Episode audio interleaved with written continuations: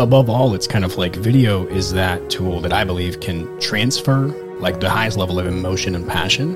And if done well, I think it can elicit a cascade of emotions on the return. So, you know, if you're selling fitness, you have to effectively encourage someone enough or just like interrupt their current habits and patterns enough for them to recognize they need to make a change. I mean, you can translate passion well, you can translate excitement well, and, and, and that conviction is transferred over, I believe. So, Choose not to live in a world of filters. Realize your mistakes, set the foundation for your success, get some wins. Knucklehead Podcast. All right. Hey, welcome to another edition of Knucklehead Podcast. You got with you today the Knucklehead Steven, and uh, I'm excited about having Evan on the show. Uh, Evan Renfro, Maximized Media, um, and I want to, I really want to take some time to to talk about some background here. Um, what got you, for those of you who are listening for the first time, what got you into recording, if you don't mind me asking? Because I mean, we can go and yeah. like do dad humor, sarcasm, sure. and everything else here in just a few minutes, but tell people just a little bit about what got you into video and media yeah. and what you're doing now.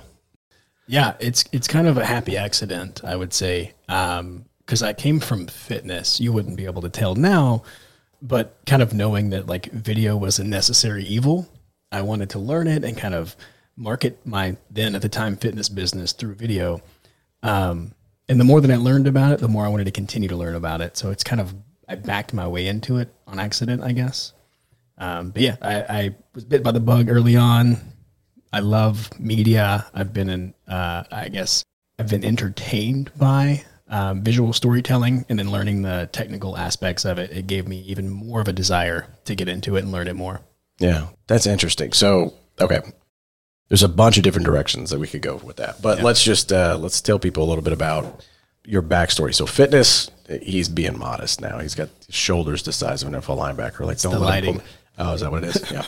well, I all, I say all that to say that it's funny how fitness, quite frankly, was the common denominator for people using video to market their business. Because if you look at almost every single YouTube, tick, you can make the argument. I don't. I don't spend a lot of time on TikTok. Maybe Instagram, Instagram, YouTube. I would say those are the two primary modes that uh, made video marketing a thing. And it seems like one of the first industries outside of ClickFunnels and everything else that used that strategy to grow their business or at least attract net new customers. Yeah was fitness. Yeah. And um, I don't know if it's a movement element. Like, what? Okay, so what was it about video that that captured your attention? Was it the fact that you saw that if you threw something up there, that people paid attention to it and then therefore hired you? I think so, and I think in hindsight, it's easy to kind of look at things and say strategically it was sure. this or this. Yeah. yeah. Um, and, and you know that would be giving myself way too much credit. But I think I think above all, it's kind of like video is that tool that I believe can can transfer the most level, like the highest level of emotion and passion. And if done well, I think it can it, it can elicit a cascade of emotions on the return. So, you know, if you're selling fitness, you have to effectively encourage someone enough, or or just like interrupt their current habits and patterns enough for them to recognize they need to make a change. And you know, you have to be a phenomenal copywriter or have just perfect photos to even just grab someone's attention long enough for them to consume that content. But in video, I mean, you can translate passion well, you can translate excitement well, and, and, and that conviction is transferred over, I believe. So uh, that's probably, again, giving myself too much credit now on, on the back end of it. But I believe that was the thing that drew me to it most. It's like, okay, I can get the most bang for my buck, so to speak, with this form of content. Yeah, it's interesting. So there's up, like I said, about 15 different directions that you could go with that. So the first, the first thing that comes to my mind outside of just the obvious, what, how did you then – take that skill set and start applying it to others was what worked really, really well in that medium. Okay, okay. So let me share your story. Um, my wife and I we started a, a, fitness company after I got out of the Marine Corps, and what we found wasn't very effective, which is what everybody almost always does, is taking your your video or your excuse me your your single point, like your um, you could say just your iPhone, whatever your mobile device was, setting it up and then doing an exercise. Yeah. And then, you know, that was it. it what was my, what was more effective than filming yourself doing it was filming a client's testimonial yeah. As a voiceover from them working out and then transitioning to them actually being interviewed. Yeah. And like that format, okay, that effective, that yeah. was like, all right, there we got some. Yeah. We, we get we get more traction that way. Yeah. Not necessarily the best way to convert, right? Because it's you're more storytelling and do- building brand awareness, that type of thing. So there's a there's a, a, a completely different layer of strategy that gets uh, applied that you didn't you wouldn't even th- I mean just it's a workout video. Yeah. Why would you need strategy? Yeah. But you you really do. Yeah. I think So tell, tell me about what you screwed up, I guess, along the way to, to discover some of those things. Yeah, yeah. I mean, it's, so to me too, one of the things that is appealing from like the person who needs that expertise too is it's like, oh well, that person is relatable to me, and I can see myself in that person's story. Um, and then obviously the social proof or the client testimonial comes within that as well. So it's like a demonstration of your expertise. I think that's probably why uh, that's an effective route instead of like the easy default like vanity of everybody looks great, everybody's in shape. How do you distinguish yourself amongst the crowd, right? Um, in terms of like failing, like to me, uh, one of the biggest failures was my time in fitness because I was in fitness for like over 10 years. Um, and while like kind of in a vacuum, I would have success. Like I would go to a gym and then like be one of the top performing trainers at that gym, on track for management, whatever. But like over the long haul, over a 10 year period of time, when I look back on it and reflect on it, it was way too much uh, infrequency. And I didn't get to where I should have, in my opinion, where I should have been after a 10 year run. It wasn't a progression that was continuous. It was more of like just spikes and drops. So to me, I think a number of things weren't working well from my application. Like to name a few, like I didn't really have patience. I would try something, and if it didn't work immediately, I'd try something else because it's like, well, it's working for them. It should work for me now. Um, and then just being immature. I think, you know, young and dumb, just chasing the trending, exciting things and not looking at, looking at it as a business and laying foundations and putting things that are valuable, not just from like what's fun to do and what looks cool and what's everyone else but like, okay, what are the actual valuable nuggets that I can be applying to this that over time are going to provide long term value? So, um, that's kind of one of the things I would say, just my whole, just my time as a trainer, and nutrition coach in the fitness space. Uh, I would view it as like a failure. And I guess kind of the interesting thing to me, like the way I view failure is I don't view it as failure unless it's like, unless you cease like effort. Yeah. So it's like if I learned from it and now, like in my ripe old age, um, being able to apply some of the things that I learned that have utility in this new venture, so to speak, in this new career. Um, a lot of the things that I feel like are intangibles, like empathy and relatability and human interaction, you have to be decent at them if you're working with people and they're trusting you with their health. And at the same time, like it's intimidating to sit in front of cameras and lights, and you have to be able to empathize and relate to people to get the real, uh, I guess, just the authenticity. I know that word's overused, but to get that from them, you have to be able to uh, translate those things. So, all that to say, I think that like in that failure, there were still some valuable like elements that I can still utilize today. Yeah. Well, I like the way that you you um, you know, it's almost like you put a period at the end of well, or equals sign of what failure you know equates to, or how you how you think about it. And I think that's a traditional view of failure. Not that maybe it's your traditional view. I think it's it's just viewed that way, uh, which is why people a lot of avoid they avoid it a lot. There was a, a TED talk I remember watching that was fascinating to me about uh, the performance of I don't remember what age it was. It, they were talking about how, you know, whenever you go to a, a class, kind of everybody starts with like a default hundred, um, even though it should be a zero. It's like default hundred, and you take your your first, you, know, you take your first um, test, and then you don't do well. And the TED talk was, you know, how to view life from that perspective, or how to view life from like perspective of Super Mario Brothers, and like how you started with zero, and then you like gained this score over time, and you Yeah. died. Yeah, but you had to start over. Yeah. Like sometimes you started over like at the beginning of that world that you had just yeah. finished. And it's like you then you graduated to the next world. Yeah. And then the next world. And then so on and so forth. And then died again. Ah, and then you have to go back to the start. But you had to go back to the start of the world that you had already conquered. Yeah. And so it was it, it's almost like you were failing forward. Yeah. And if you hear people talk about success in the context of, you know, wealth or accumulation of of, uh, of clients or trust. It's not always viewed that way. It's like you have to be willing to look like a buffoon. Yeah. Or a goofball. We've done podcasts before. We've we've forgot, forgot to press the record button. Yeah. Yeah. And so you're like you're 20 minutes into it, and you're like, oh crap, have you ever done that Oh, before? gosh. Yeah, that's like heart drop biggest feeling. Like just just terror. I've done it. I've done it with a pretty a pretty important uh it was early on. Like a, a Yeah, pretty yeah. important production and I hit what I thought was end record and it started recording. So nothing was recorded and um thankfully we had backup Oh, cameras and we captured it so we didn't have to redo it. But um Sometimes you can pull audio from those backups. It's like, thank God. Oh God, yes, that I meant to do that. So of course now. yeah, B like cams and C cams were uh yeah, those are our primary cameras now. Absolutely. But no, I I like that concept, and I've I've heard recently, like over the last couple of years, people refer to like a lot of things as a game. So in that context, it's yeah. like you're acquiring skills that I, I think one of my favorite ways that I've heard it referenced is like you're just raising the floor. So if you were to fall or fail, like you won't fall or fail to that same level. Your floor is being raised, so you'll never go below that point. So if it's acquisition of skills and knowledge and experience, like if worst case scenario, right, you lost your job and, and XYZ, right? Well, the utility I've gained that has value to other people is at least to this level of value. And then after more years of, of acquiring more skills, like, you know, okay, I can at least make $70,000 or I can at least make $120,000 with my skill set and the value that I would bring.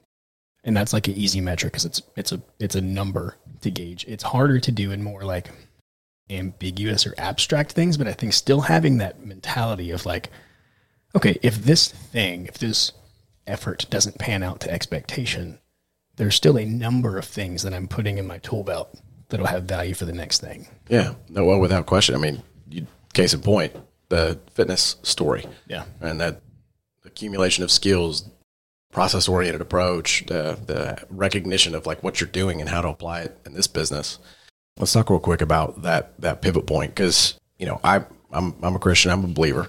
Uh, doesn't mean that I don't you have a potty mouth. Doesn't mean that I don't screw up because Yeah. I do constantly. Yeah. Um, you know, so a, a little bit of a hypocrite, I guess, in that perspective, because I'm human. Sure. Um, and so when it when it boils down to is I I believe that um, if you look at most churches, or if you look at most, I don't want to be misconstrued. So if you're listening to this, what the point I'm trying to make here is there's a way that maybe resource constrained organizations who have a very well intended objective don't always do a great job of telling their story. And so what they have to do is they have to be very crafty at attracting attention, uh, you know, on different mediums. Yeah. Right. And in addition, to a certain extent, uh, even while the production is going for people that are in the audience that are there. Yeah. And, I- and I think that that skill set of, of being able to go flip from one camera to another and have those quick transitions, moving cameras, focusing from foreground to, uh, to background relatively seamlessly,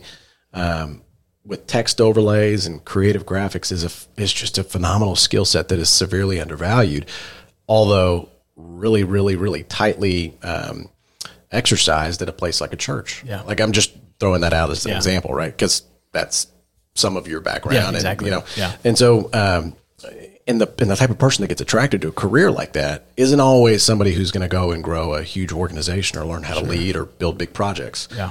So talk to me a little bit about how you know you've developed this this awareness around I guess those two different career paths or businesses if you, if Yeah, if no, that makes good. sense. It does. Yeah, yeah. And for me, it was one of those things where, like, I mean, I attribute it all to like, I say happy accident and how I ended up in the fitness space, but to be like completely transparent, like I, I felt a little burned out, like in spirit, with just like something that I felt was very temporal. Um, and for me personally, I'm not projecting that onto the whole industry, but I just felt like for me, my passion wasn't there anymore.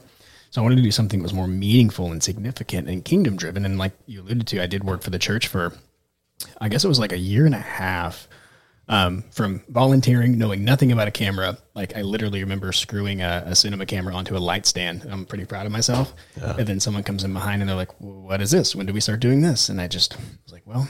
I guess maybe I should pursue something different. But, you know, all that to say, like, went from knowing nothing about it to, to really having been blessed with the opportunity to, to be presented with chances to learn.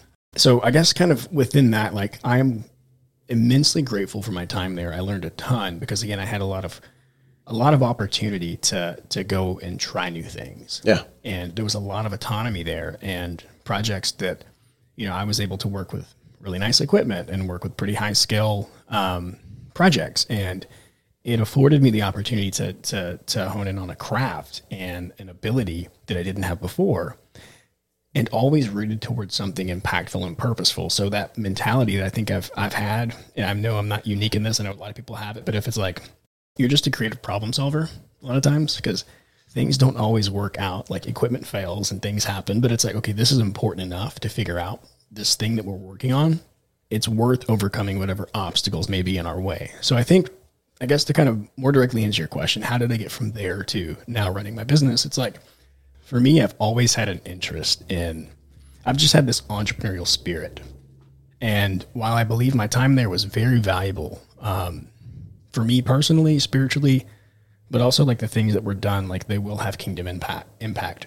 But I feel like me as a like just the skill sets I have, I was leaving a good percentage of them on the shelf. Like that entrepreneurial spirit of like working alongside other business owners and being able to kind of problem solve. Like, okay, what are you trying to accomplish, and how can we address that through media and marketing? Yep. So took that leap. Um, yeah, it was like it'll be a year in January um, that I'll, I will have been in business. So I remember like vividly writing all the numbers down on the whiteboard. My wife and I sitting there. I'm like, you know, babe, hope this works.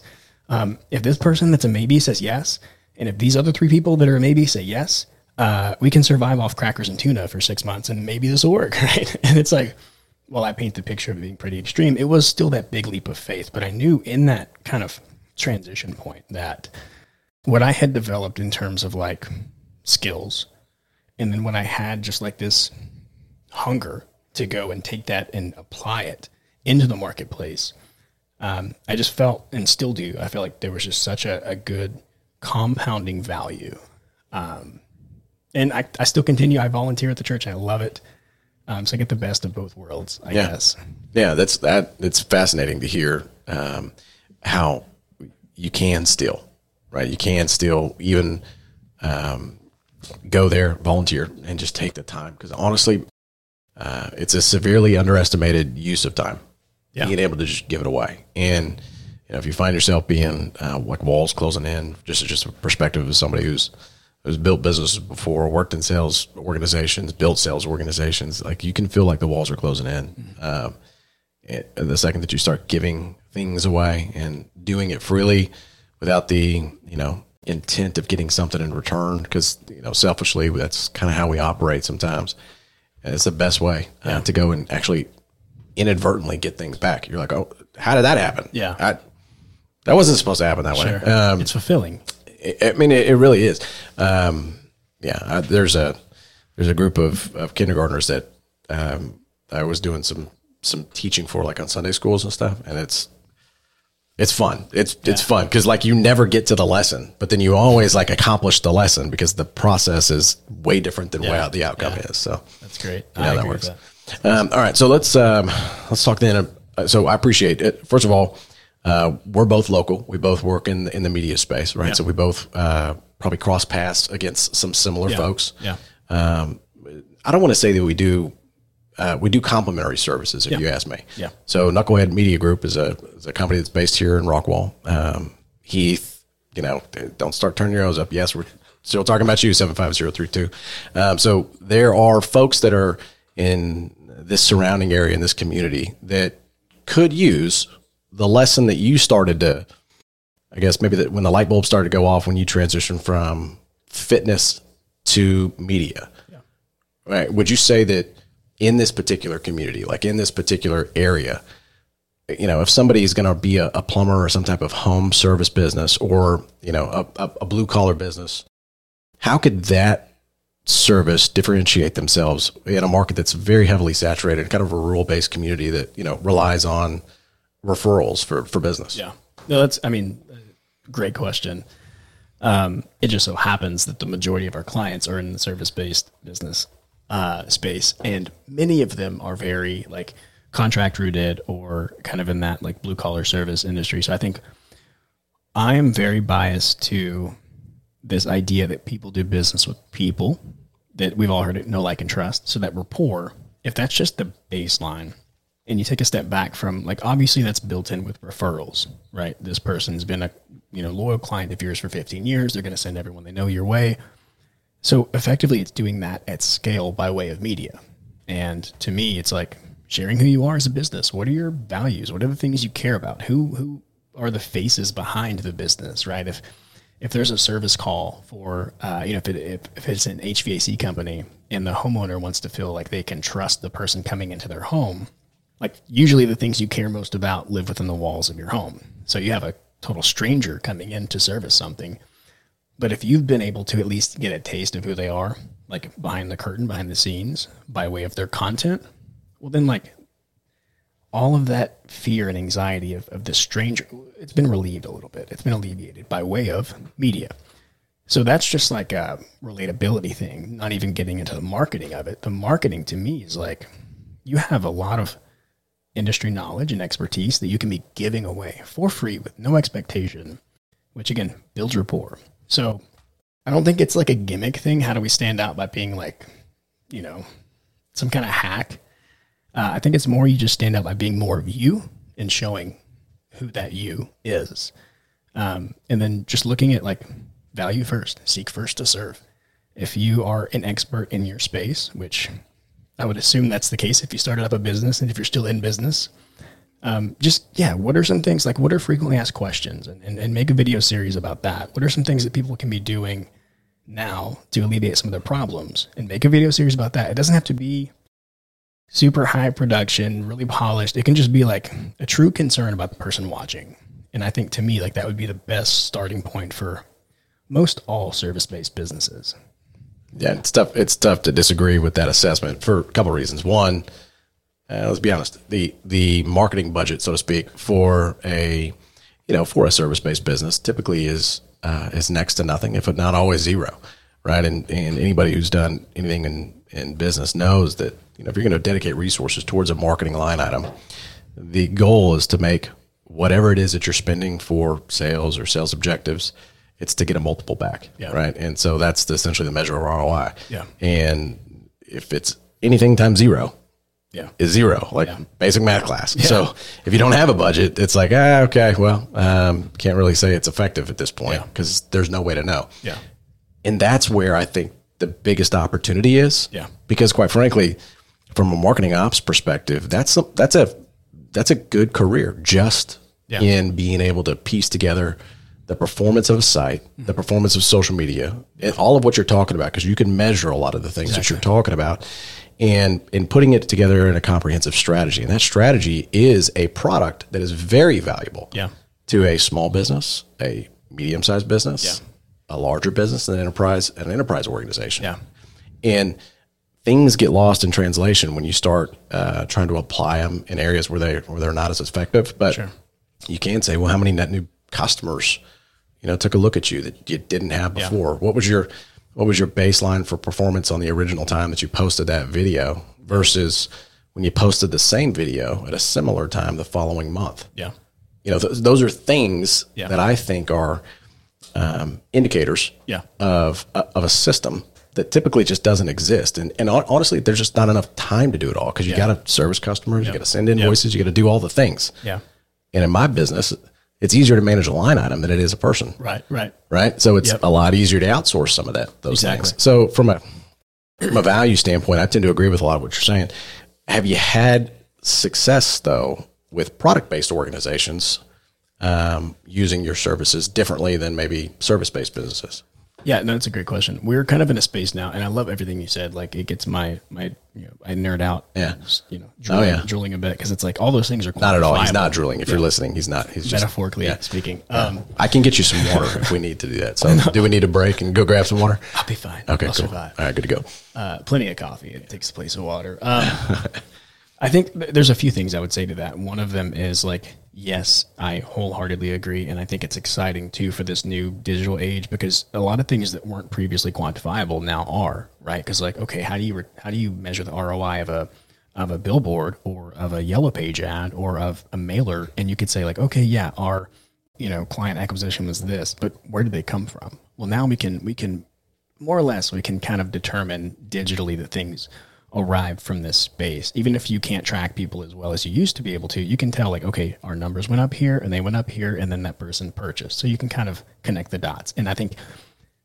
second to that, the exciting part of it is like it's not just for client acquisition it's for better you can improve your churn rate right you can have a better relationship with your existing clients because they know more about you they feel like they have a better relationship with you and in turn stay with you longer and it's it's cheaper to keep a client than it is to acquire a new client so i think that's a huge value that a lot of businesses miss to the product side of things we're approaching that one a little bit more like gracefully um, and in that i mean like it's even even transactions, even one-off purchases, there's still an emotional decision that's made. So for us, like we want to build the story around the thing, around the product. And in some ways it's like still the culture, it's still the team, it's still the company, it's what they stand for. It's all those things that take place with a service-based business. But it just happens to also be centered around we created this to solve this problem. Right and I love I love productized productized services. And then flipped from that, I also love product based businesses that have a continuation in that they offer a service. So it, it really allows you to cover all bases. And it's a matter of like, how do we make sure we're communicating either the problem it's solved, the value it provides, and or like why? Why us? Because if you can buy this thing from 12 different places, what's going to be the deciding factor from choo- for choosing us from whom to buy it. So again, I say we're approaching it delicately because we want to like have proof of concept with some of these plans of content. And it's early on for us. We're kind of working our way into that category. Um, but really, like, it's incredibly exciting. Selfishly, I'm a big bourbon fan. Oh, okay. So we're creating a couple of like spec bourbon ads because it's a culture thing. You know, like, it's great. Yeah. I mean, I mean it's only because of the uh, the business side. Sure, yeah, absolutely. Yeah, I mean, you can't, in all honesty, say that you're interested in that. No, not at all. Yeah, I mean, yeah. Uh, but no, I had to quality test a bottle. of course, weekend, you have so, to. You got to quality test those things. That's great. Um, but there's a local- problem to have yeah. too, by the way. It's it's no complaints around the table this weekend. Um, you know, taste testing, but it's like I, I use that as an example because like there's a culture around bourbon, right? And and it's funny. Uh, I used to like Scotch, um, and then I can't unhear this. Someone was like, "Yeah, Scotch is like drinking treason." So it like bourbon then became first place for me because it's like that's clever and I cannot unhear That's that. social media grab right there. Yeah. That's s- right drinking there. So- scotch is like drinking treason, and I can't take credit for it. But I uh, quote by unknown because I can't remember who said it, but uh, yeah, it stuck with me. Um, but yeah, the, the culture around bourbon, and it'd be the same thing around coffee or whatever product it is. Like it's it's speaking to the culture and the community and the tribe around the thing, as opposed to just like, hey, this is twenty percent off, get it today, right? yeah. Ads of old. I want to add a story here just because I think it's it's relevant. And it, this is Knucklehead Podcast. This is not, you know, I built it perfectly the first time, and yeah, my audience always hears that and they cringe whenever I say it, but it's the truth. Um, so we we serviced a a, a product based. It was a technology corporation that had a product, right? And so a lot of what you're talking about, you build a significant amount of relationship with the people that you work with, and then um, and then you provide that service and their business you know the, the the relationship deepens there's trust that gets built and generated and if if communication is not tight on the front end where you have a you know clearly defined statement of work that uh, outlines what the deliverables are even has some SLAs on when these things are going to take place you set yourself up for a little bit of a challenge when things start happening outside of that. So I you know we we were doing a um, it wasn't clearly defined as to what the distribution portion of this project was uh, you know was comprised of. And that's some that's one of the services that we do. It's an all-encompassing thing. We help with distribution.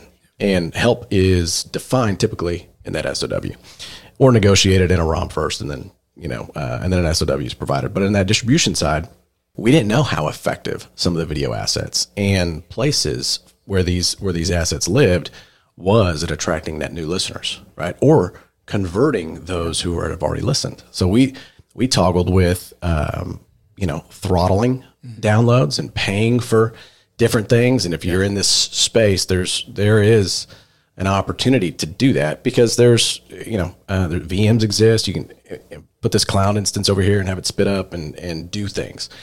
It's not necessarily um, the the cleanest way to show ROI, but what it is is it gives you the ability to test tactics and well whether or not they uh, they work.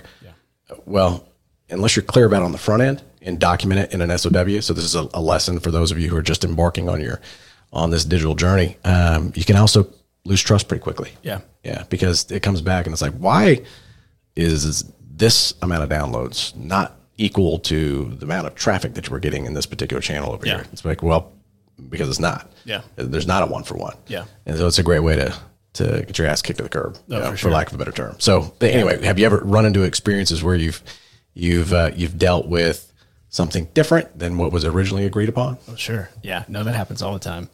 Um, I'm learning, and I and I love I love the uh, the openness, and uh, I try to approach things with as much candid nature as possible, right? And uh, you know, tongue in cheek way of saying like, I figure a lot of things out on the go. Okay. Right. you know, I, I mentioned in the fitness space 10 years, like I was at best freelancing, right? But now, okay, this is an actual business. Like other people are depending on me for an income and other businesses are trusting me, uh, trusting us to provide a service that's valuable so they can get a return on their hard earned investment. So it's like the stakes are higher. So with that, it's like I try to approach most things if I'm aware enough to on the front end with like an under promise over deliver mentality because in the past it's kind of been an assumed understanding and in the end we had different expectations and fortunately i would say almost all of them i had the opportunity to to speak and we had opportunity to lay everything out on the table and either we parted ways or i wanted to go above and beyond to just make sure like you're not leaving with a bad taste in your mouth. Like we expect different things, and I will take responsibility for that lack of communication on my part. But I'm thankful for those because they now have given me insight to things to be mindful of on the front end. So, kind of with that into the same points that you mentioned, it's like we can never promise results, right? Um, I mean, it's like someone who's a wealth management expert, they can't tell you an exact outcome they can tell you maybe optimized placement for things or like the best strategy for things. Good analogy right there. Same yeah. thing in fitness, right? Like, Yeah. yeah. we can do all the right things, but I cannot guarantee you eight pounds weight loss by the end of the month.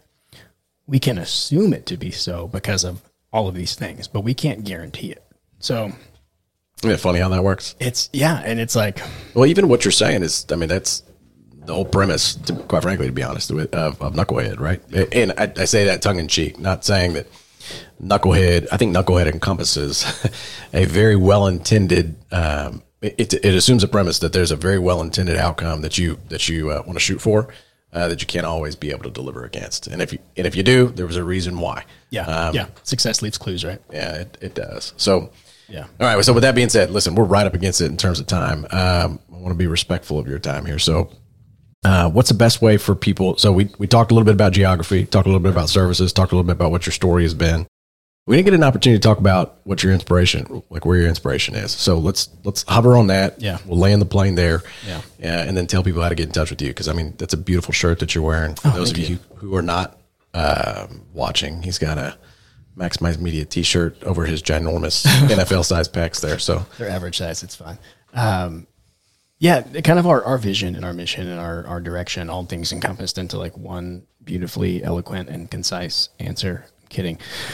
Um, no, like I love the two entities that we exist within. I believe, and this is kind of like a, I don't know, maybe a tongue in cheek way of explaining it, but I often say like we are a marketing agency, a agency and a media agency at a fraction of the cost.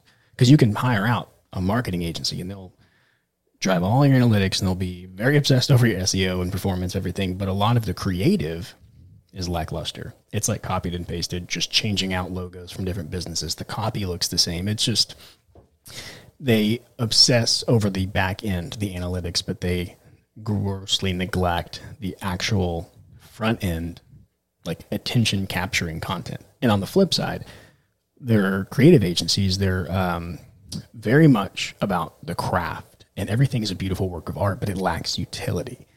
It may be a beautiful video, but if it doesn't have a purpose, it doesn't serve your business well.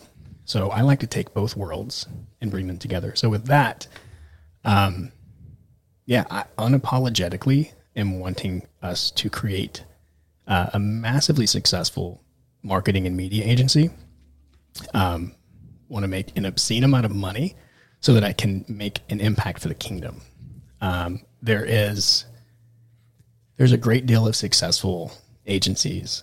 Um, there are a great deal of successful agencies, and I think a lot of them maybe have rested on their laurels. Uh, I believe kind of having an ear to the ground, knowing what business owners need, being one of them myself, it gives an empathy and a relatability that I, I care for the people I have privilege to work with. And in the end, if they're making money and their business is more successful, well, that's more money that goes to local charities and gets tithed to the church. Um, so it's compounded. And then on the end of that, like the more successful Maximized Media can become, well, the more resources we have to give back as well. So rising tide raises all ships. Is what I heard there. Yeah. yeah. So there's that. Um, it's interesting. There's there's businesses that probably feel very similar that probably hadn't heard that before, or that may be hearing that now for the first time. So let's tell them a little bit about how they can get in touch with you. yeah, sure. Um, and what's the best place that you feel like you're most responsive that you want to plug? Yeah, uh, probably Facebook and YouTube is where the majority of our content goes. And Facebook, or business page, we're probably most responsive there. Uh, but it's Maximize Media Productions um, on both Facebook and YouTube. Very good. All right, there you go. So um, I appreciate you blocking time to chat. Absolutely. Right? Yeah, we had, it's been a long time coming. We were just talking before we started recording about how long it's been since Yeah. since we've actually had an original conversation. Um, there's some mutual uh, clients that we both serve that have used both of our services in, in capacity in various capacities, and so I was like, oh, how, cra- we've got to have Evan on at some point. And then I realized we hadn't, so it's like, okay, all right, we got to we got to reconcile this here pretty quick. So I appreciate you blocking some time. man. Absolutely. Anything else you want to leave these folks with in terms of lessons learned, screw ups, you know, fun things that you've learned along the way? I'm just, I'm in a season right now where I'm trying to document everything. You may notice all the cameras around, but like, Oh, yeah. it, it, I don't think that that's a bad nugget for any industry. Document it all. Uh, if, if for nothing else, you can revisit it a year later and learn from it. Um, but likely it lets other people into that journey with you, and there's rapport and relatability. Yeah, I mean, ESPN Plus fans, uh, there's a reason why you can look back at all that B-roll footage and follow all the the Peyton's places. Started with one, Yeah. and now everybody's got a freaking place. Yeah, you can go check it out. So, um, favorite bourbon, put you on the spot. Oh man, I've been on this 1792 kick for a while. Okay, Uh, it's it's a go to for me. I tried I've tried a number of them honestly over the last few months, and I'm trying to figure out. And I keep coming back to 1792. okay, Just Very small cool. batch. Like if I haven't you know foolproof. There's a lot of them that are fantastic. Uh, I also like it because it's it's quite economical as well.